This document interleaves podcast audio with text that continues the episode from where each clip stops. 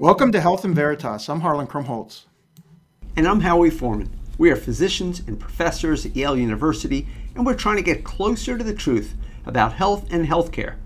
This week, we will be speaking with Doctor Vineet Arora. But first, what's got your attention this week, Harlan? Hey, Howie. I thought, first of all, I might just do some quick updates about what's going on in infectious disease. I mean, you know, since the beginning of the pandemic, we've been laser focused now on the way in which viruses, you know, run through our society. And right now we've got three that are occupying our attention. I mean, that, that's not even counting monkeypox. But, you know, the R S V cases continue to, to go up. Uh, we're doing a lot of testing. And I think that there's some good news, which is positivity rates seem to be kind of coming down. Um, you know, it, it, if we look back in previous seasons, I mean, R S V season usually lasts about five months. And so it's going to be very interesting to see what's going to happen here. We're getting a lot of reports from children's hospitals and the places that there seem to be more, maybe more severe cases than there have been in typical seasons, which are leading to, to people ending up being hospitalized. Again, it represents a very small number of people of all those who are infected, but it's always catastrophic when a child needs that kind of attention. And so we're going to, we're going to have to see what happens in Thanksgiving. I think a, a bigger story to me is what's going to happen with flu. So if you look at, at the flu cases, uh, it's it's flu starting a bit earlier, and the the sort of curve the, is steeper than what we've seen in many of the other uh, flu seasons. So it means it's starting earlier and it's going up more rapidly than, than what we've seen. Of course, there's, as always, regional variation, and it seems, for example, that the states that are getting hit hardest right now are in the South and, and, the, uh, and in the Mid-Atlantic. But, um, you know, we're going to have to keep an eye on this. And in a way, because we've been masking over these past few seasons, and we almost had a non-existent flu season, you know, in the in the past couple of years, you know, people might be more primed to be affected by flu. And it shouldn't surprise us that this could be a difficult flu season. That's just what we need on top of everything else. But but that might be what what's going to be. And then so we've got to keep our eye on that. We're just at the beginning. And then COVID is, you know, we're at a moment where, I don't know, there are more than three hundred subvariants that are running around the world, and there's not one that's dominating globally. And that's kind of a of a new thing, because we were always like, well, here's here they are, and then one out competes the rest of them and, and ends up becoming dominant. But but right now we're seeing just a lot of different variants. And the the hot spots right now, you know, seem to be in Southeast Asia, in the Pacific region, uh, Western Pacific region, but we're gonna, you know, have to keep keep an eye on this. Again, in the U S, the cases are coming and going. There's some regional differences, but we're not seeing marked evidence of, you know, the kind of spread and spike that we thought we might see at this time. We'll see what happens in the winter. I attribute this to, there are a lot of people who've either been infected, a fair number of people who've been fully vaccinated. The kind of country probably is in a position now where it's able to defend a little bit better from this infection, but we also know that this protection wanes over time. So as the vi- variants evolve and our, our protection wanes, you know, I, I mean, I'm just singing the same song, which is we're just going to have to stay ever vigilant about this. The, the wastewater monitoring across the, the U S has been, it shows that are relatively flat right now. So I think it's saying that we're keeping this at bay, but, um, if I just want to respond to that, the one thing I'll say anecdotally, because I'm in the E R just enough to be able to know what's going on in the E R with the respiratory illnesses, and it is not at a level that surprises me at all. In fact, I see almost no cases of sort of COVID lung or bad pneumonias associated with influenza, um, or even, quite frankly, R S V cases that are surprising me. So from an acuity point of view, the numbers may be very high, but from an acuity standpoint, it's not that different than previous outbreaks that we've seen. And when it comes to COVID, it's substantially lower. The acquired immunity that we have either through vaccination or prior infection is preventing really bad pulmonary cases. That doesn't mean it's preventing other uh, systemic problems. Or long COVID. But yeah, I think for the moment, we're still representing a bit of a hiatus. Doctor Vineet Arora is the Herbert T. Abelson Professor of Medicine and Dean for Medical Education at the University of Chicago Pritzker School of Medicine.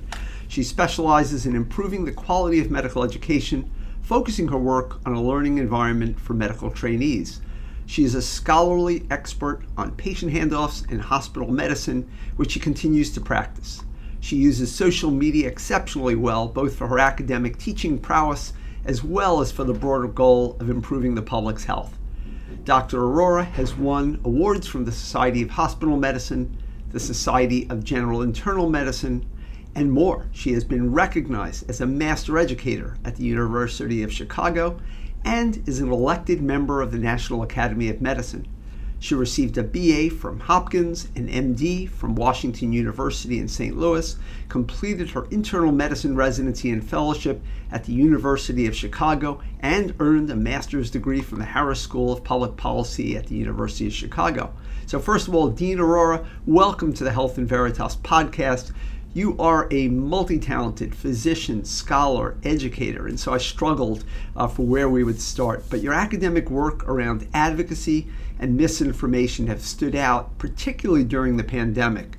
In May of this year, you followed that up with a perspective piece with colleagues in the New England Journal of Medicine, urging that we do more to prepare healthcare professionals to push back at healthcare misinformation, as well as other measures to support them in that effort. So with the recent takeover of Twitter by Elon Musk, are you more or are you less concerned? What can we do? What, what recommendations can you give our listeners? Thank you so much for having me here. It's lovely to be here with you, Howie and Harlan, and uh, it feels like being with old friends. And um, Uh, so let's go to Twitter. Let's dive right in. And so, um, you know, Elon Musk, or sometimes Elephant Tusk, as I've seen him being called on Twitter, uh, in an, and, and to keep anonymity, um, I would say um, certainly um, I'm very concerned about the future of Twitter. Uh, I, I kind of use social media and a lot of different platforms. Uh, and so but Twitter was my gateway drug, as I like to say, and that was kind of how I got involved. I had a Twitter account before I had LinkedIn, before even I had Facebook, which was unique for my generation. That was really the the platform that drew me in. And um, and I've been on it for a long time. I was one of the earliest people on the medical education hashtag, and you know, still remember those early days on Twitter. And I am very sad. I was just recently at the Association of American Medical Colleges meetings with other deans from medical schools and leaders in medical education. And top of mind was, what are we going to do? Because we, we, you know, we built a community, and um, and everyone expressed their sadness. And I think they expressed their sadness because the value of social media is in the community, and um, and the recent um, initiatives by you know, Elon Musk have really, you know, decimated the community. We're losing followers, and then the announcements are being made about um, the verification process being, uh, you know, up for sale. And um, and then most recently with the parody accounts, even in Elon Musk's name, highlighting the vulnerabilities of that platform. And, you know, just even the, you know, Eli Lilly with the free insulin, you know, like this is, you know, most people don't have the time or the savviness to be like, let me go dissect what's true and what's false. And so literally having an announcement like that, we know that false information spreads like wildfire. It spreads like wildfire in the resident workroom. It spreads like wildfire on Twitter. And, and unless we've got the staff, the human element to adjudicate those things, which I know a lot of staff have been let go at Twitter, we're going to see that platform fall apart. And that's what we're, I've, some people are speculating it's just a matter of weeks. And so, um, you know, I'm still there and I'm watching, but I've I've diversified my my own personal use. I've I've started Mastodon. I've been on LinkedIn. Uh, LinkedIn is a platform I started using much more during the pandemic um, when I was associate chief medical officer in charge of engagement. I noticed a lot of our nurses were on LinkedIn, and people were posting, you know, their pride for the organization. And so that's been an interesting journey to follow as well. So I, I think that, you know, social media is not dying, but a platform may be dying, and we need to think about how to how to safeguard future platforms from this. Do you want to just briefly follow up and tell our listeners about the Eli Lilly insulin issue? Because for the three of us, we know about it from Twitter, but many people aren't even on Twitter.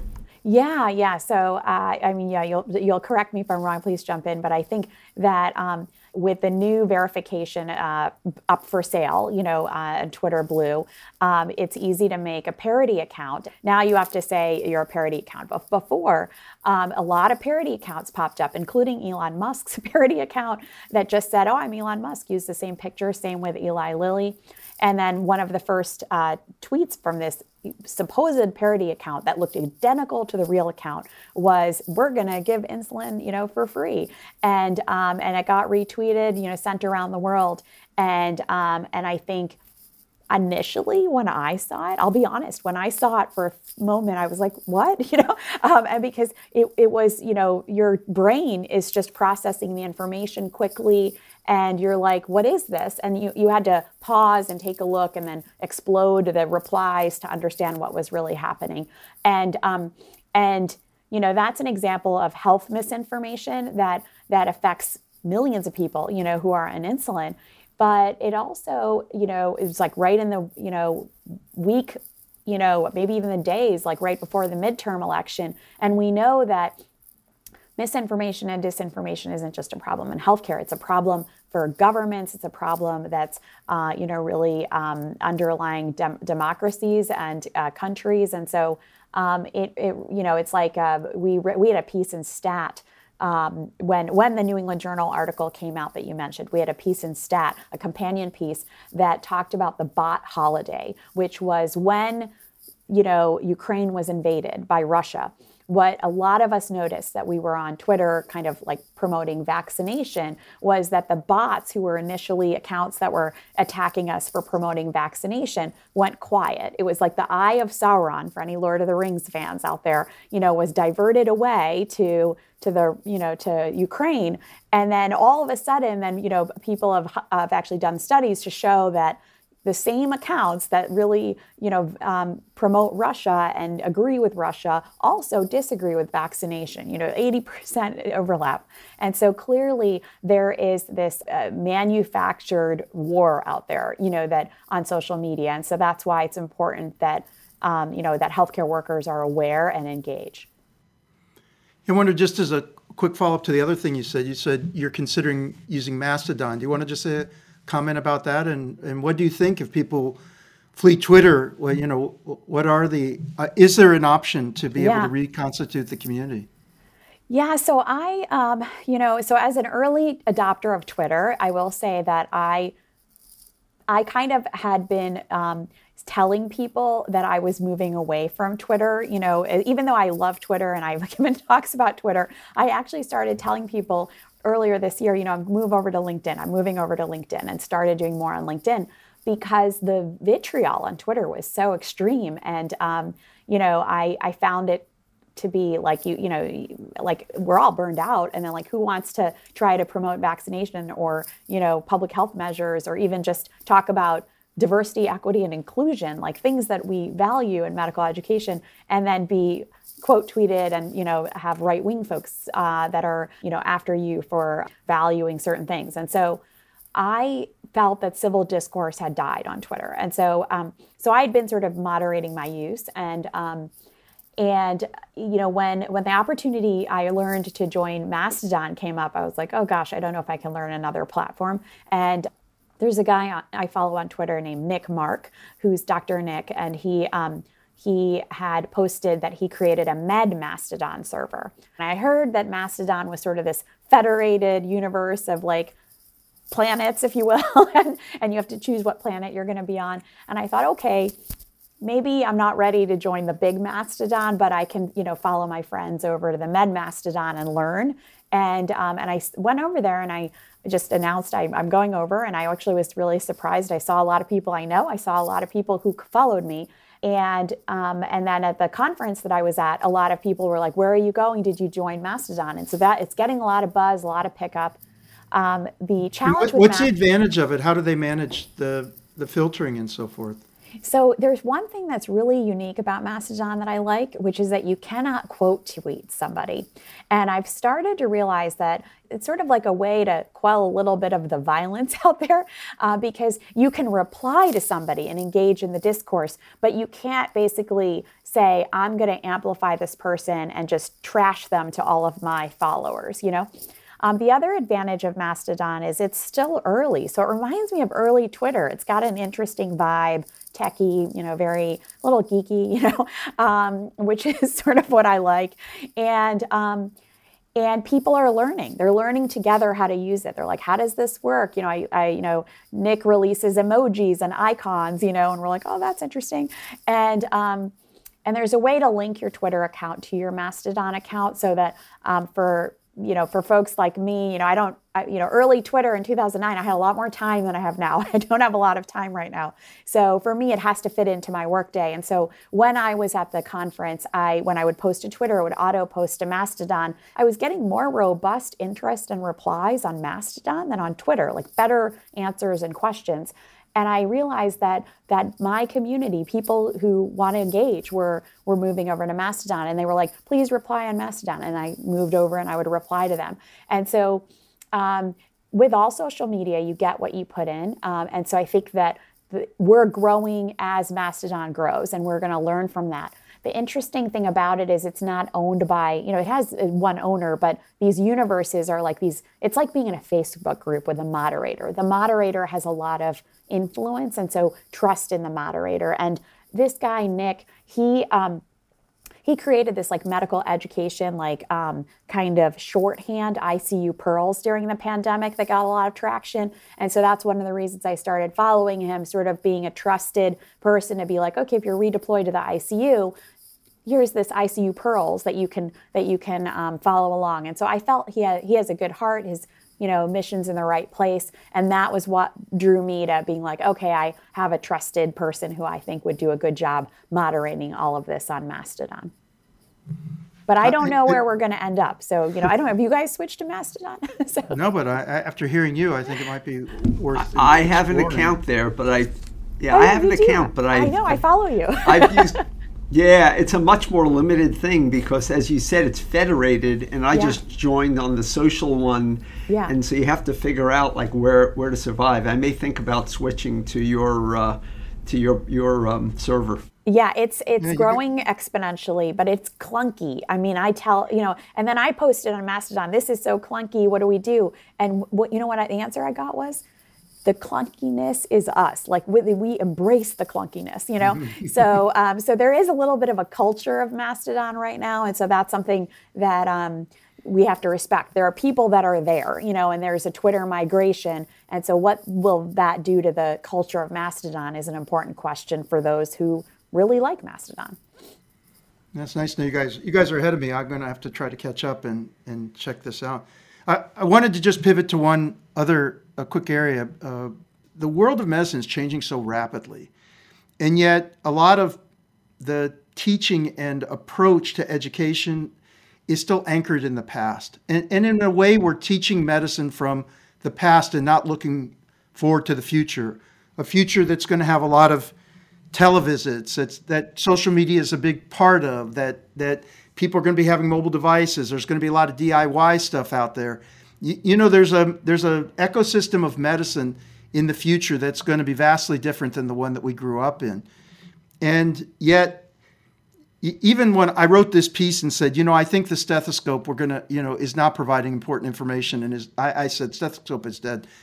It's nice to show, but if you do study after study after study about skills people have with auscultation, it reveals that doctors are no longer able to discern heart sounds in ways that have diagnostic accuracy. And whether they could forty, fifty years ago, I don't know, but I know it now, it's not good. And I know we've got sensor technology that could just solve this problem. It's merely pattern recognition. And, and the blowback was like, how can you possibly say that? We've got to be doing this like Linac. We've got to be putting the stethoscope on. And even though, you know, without even just recognizing, no, maybe we need to move on from what, what's not working, what is working.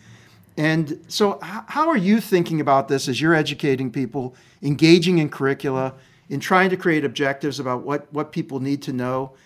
Uh, you know, it, it's a challenge, right? The world's, yeah. the world's rapidly evolving. Yeah, no, that's uh, that's such a great question, and thanks, uh, thanks for uh, you know this uh, amazing question that comes at a time that we I'm thinking about this a lot, and so.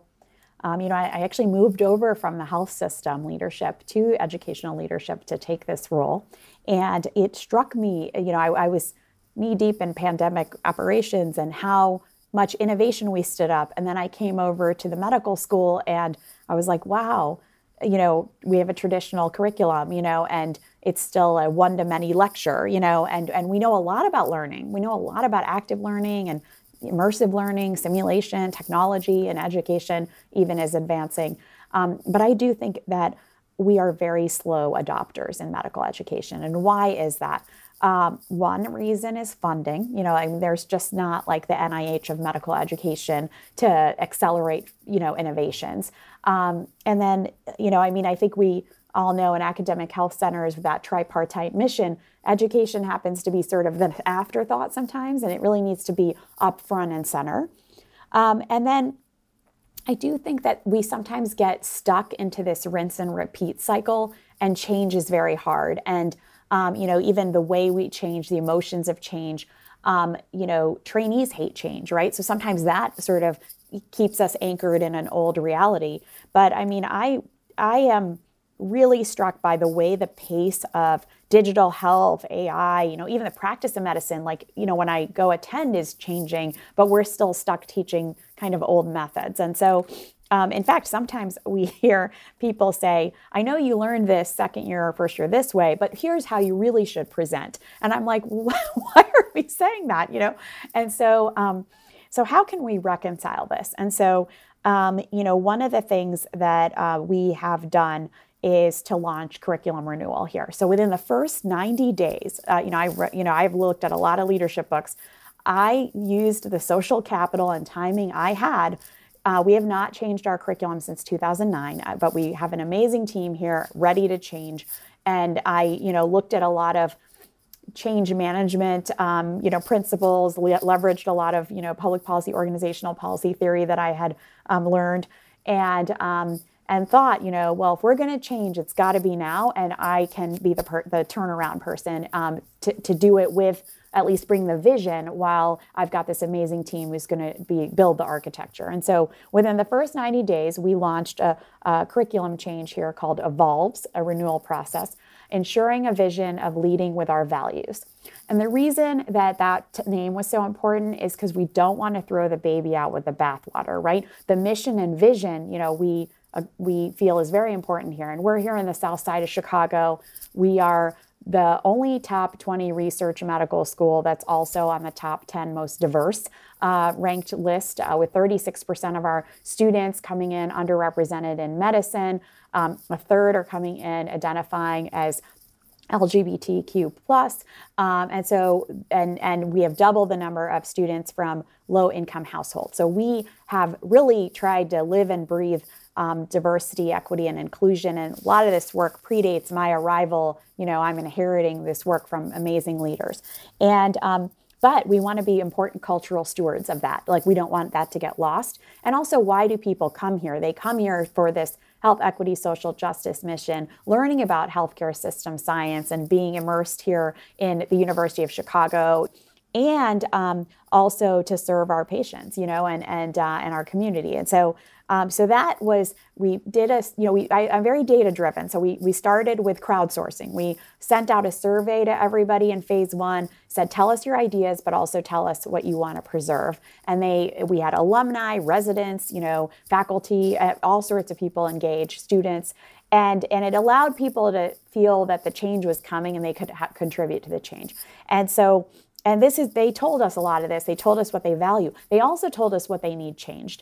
And what they, we have a very traditional two plus two curriculum, and it's very lecture heavy in the preclinical. And so um, they really valued also this focus on research. We have amazing students who do, you know, they're always presenting at conferences, and, you know, ninety plus percent of them publish in peer-reviewed um, abstract or publication format, um, which is not even a requirement, but they, it's like well above national average. So So they told us what they wanted preserved, but they also told us what we they wanted changed, and we had to listen to that. And and that meant some critical conversations, right? We're at a biological sciences division where, um, you know, we we we are co-sharing our building with basic scientists, and we need to bring everyone to the table to say, how can we compress the curriculum, but also use better techniques? And we are a school, not unlike others, that when the pandemic came, flipping a lecture to a Zoom with just boxes of one hundred people and having that go on for nine to five. I mean, that's what I did at WashU in my curriculum. It's got a new curriculum now. It, it does not fly, and it actually compounded the mental health crisis that we are seeing in our in our young people. And um, and you know, my, I saw this with my daughter. You know, so we we have to get to uh, building community, but active learning and and and deploying better engagement. The other thing that I will tell you is when I was in the hospital, we've always viewed students and residents as learners and like, you know, oh, you know, what can they do? It's always like a deficiency model, like, you know, oh, you, you're not, you can't do this yet, you know, make sure you, you know, dwell here and learn more. But how do you learn? You know, maybe you learn in a classroom and then you're going to go practice on a patient. Um, In the pandemic, something really interesting happened, which is the hospital opened its doors. Like I remember getting a call from the Hicks team being like, can you mobilize volunteers to help us with this, that, or the other thing? So we opened the doors and, and you know, the students answered in droves. Like they were standing up telehealth, doing hotlines, building platforms, doing literature searches to support the COVID unit. You got it. Yeah. And so basically, you know, it showed us that our students and residents are more than just learners. You know, they they have value-added roles they can play and learn from. And so that's what we're doing right now is how to really convert some of the things people were doing on a volunteer basis to say, this is a learning experience and a value-added experience, and how to connect the dots so that you experience the health system and can actually contribute in an earlier way. I mean, many of our students worked at Epic or, you know, took years off, et cetera. How do we deploy that and say, you are actually part of our team and here's how you're going to help? So that's that's a short, you know, kind of like a summary of our curriculum effort. This is what we came to hear. I, I want to bring one last thing up before uh, our time is over. Um, you introduced me to C O two monitors, and, and Harlan and I talked yeah. offline about that. Yeah. But but more importantly is you... There's an article in the New York Times this week that says, as the pandemic drags on, uh, you know, some people can't let go or something like that. And it's true. There are people who are absolutely still living in fear, and then there are other people who just ignore the pandemic. You're smack dab in the middle using an evidence basis to make decisions about your life, about your career, about your children's lives, your, your husband, your family, and so on. Can you just give us a quick sense of like, how you think about the things you do in order to maintain what is, in my opinion, as close to normal as you can get while also being very protective of yourself and others against COVID? Yeah, no, that's an interesting question. I've definitely evolved my thinking, but I also have to think about people I protect. And so when I get close to traveling to see my family who are at risk um, or visiting other at-risk relatives, I, I am much more aggressive about things like masking and, and testing. Uh, but at the same time, there are things that I I, I, I want to live my life, you know, and I, I want to go to the conference and go to dinner with colleagues and friends. So I take calculated risks. A friend of mine who's a pediatrician is a big fan of Frozen. So she quotes Olaf from Frozen, which is some people aren't worth melting for, you know. And so the people on the plane when I'm traveling, I'm like, yeah, I don't have anything to against anyone, but I know statistically speaking, there is probably a, a higher risk here. So I'm going to mask up on the plane and in transit because there's nothing, nothing, you know, and I'm going to, you know, also teach my kids within reason to try to help do that. I mean, I also had a had a baby during the pandemic who was unvaccinated for a large portion of the pandemic. And when we got COVID, because we did, you know, it was hard when, when everyone, you know, dropped masking. Um, It came to us through the school and um, affected my son. And it was hard. I mean, it was he was sick. I mean, he was more sick than you would just say is mild. And um, he also had to be home for ten days because at the time C D C said if you're unvaccinated and can't mask, you need to stay home for ten days. So we could not have him in childcare for ten days.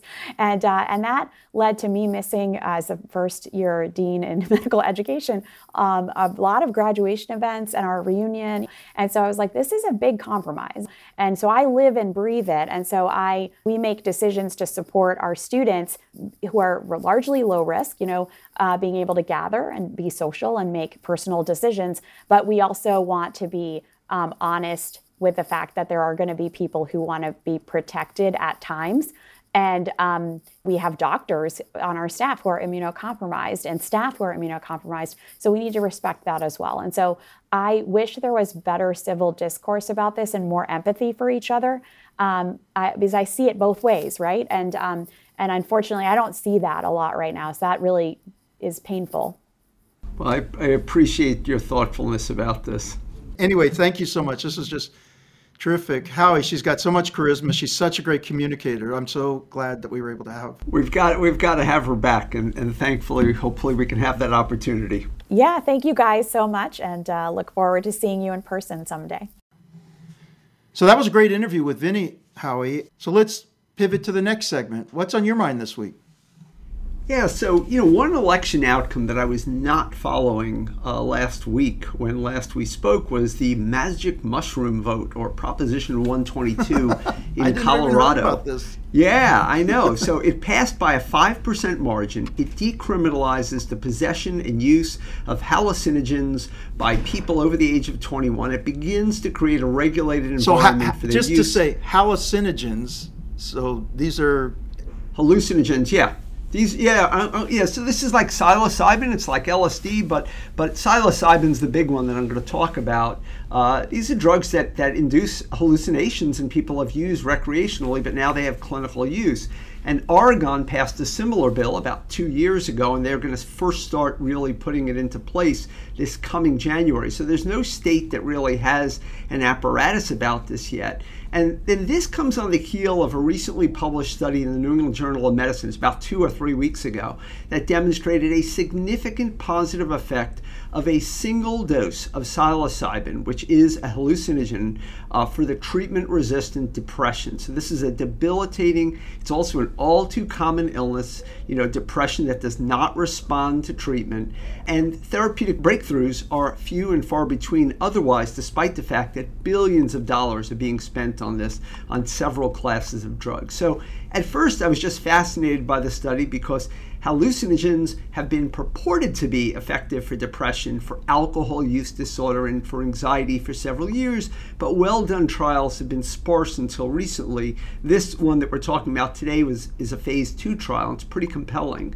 But the accompanying editorial in the New England Journal of Medicine is what drew my attention. So almost conceding that the treatment likely works, at least in the shorter term, the author of the editorial raises serious questions about how this could be implemented in alignment with the trial. So, so get this. Sessions are six to eight hours in duration. They're conducted in a non-clinical, calming, living room-like environment with participants listening to a specially designed music playlist and isolated by eye shades and earphones. At least two personnel are actively working with the patient during this time, and therapist training is considered intensive. Is this what the regulated environment in Oregon or Colorado is going to look like?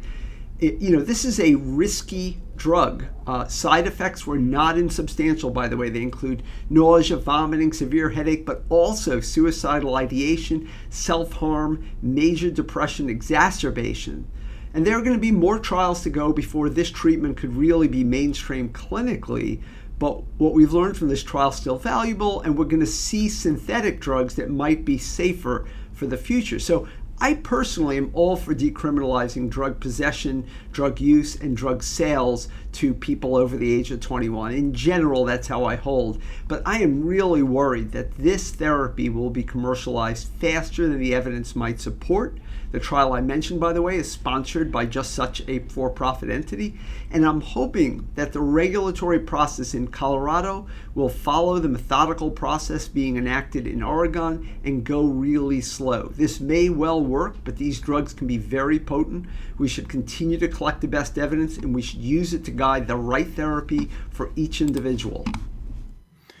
Yeah, you're making a really good point, Howie. And I was talking to Jerry Sanacora, who's one of our great psychiatrists uh, and re- researchers here at, at Yale, about this trial. I mean, let's just be clear for people listening. You know, it, it, it is a phase two double-blind trial, an early one. Only seventy-nine people, and and there really was no control. They tested a twenty-five milligram group, a ten milligram group, and a one milligram group. So they took everyone through all of this, and they really were trying to see whether or not there was a difference in the dosing. And what they saw was that the twenty-five milligram, but not the ten milligram, uh, reduced depression scores more than the one milligram dose. So again, this, this wasn't a large scale trial. And as Howie has described, you know, you could wonder whether or not some of the effect, you know, in the context of all of this, you know, was because of the kind of attention that they were getting and the context that was provided. Anyway, you're, you're right on, Howie, solid here, because,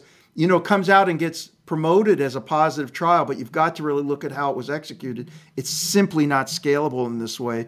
And it's not even clear to us, very small, that this thing is going to be what it means. And then meanwhile, they're passing laws to say people can, can try them recreationally. We got to be very careful with this. Yeah, you could easily imagine this being used recreationally very soon if Colorado and Oregon aren't aren't careful about uh, how they roll this out. Yeah, absolutely. You've been listening to Health in Veritas with Harlan Krumholtz and Howie Forman. So how did we do? To give us your feedback or to keep the conversation going, you can find us on Twitter. I'm at H M K Y A L E, that's H M K L. And I'm at the Howie. That's at T H E H O W I E. You can also email us at health dot veritas at yale dot e d u. Aside from Twitter and our podcast, I'm fortunate to be the faculty director of the healthcare track and founder of the M B A for Executives program at the Yale School of Management. Feel free to reach out via email for more information on our innovative programs, or you can check out our website at som dot yale dot e d u slash E M B A. Health in Veritas is produced with the Yale School of Management.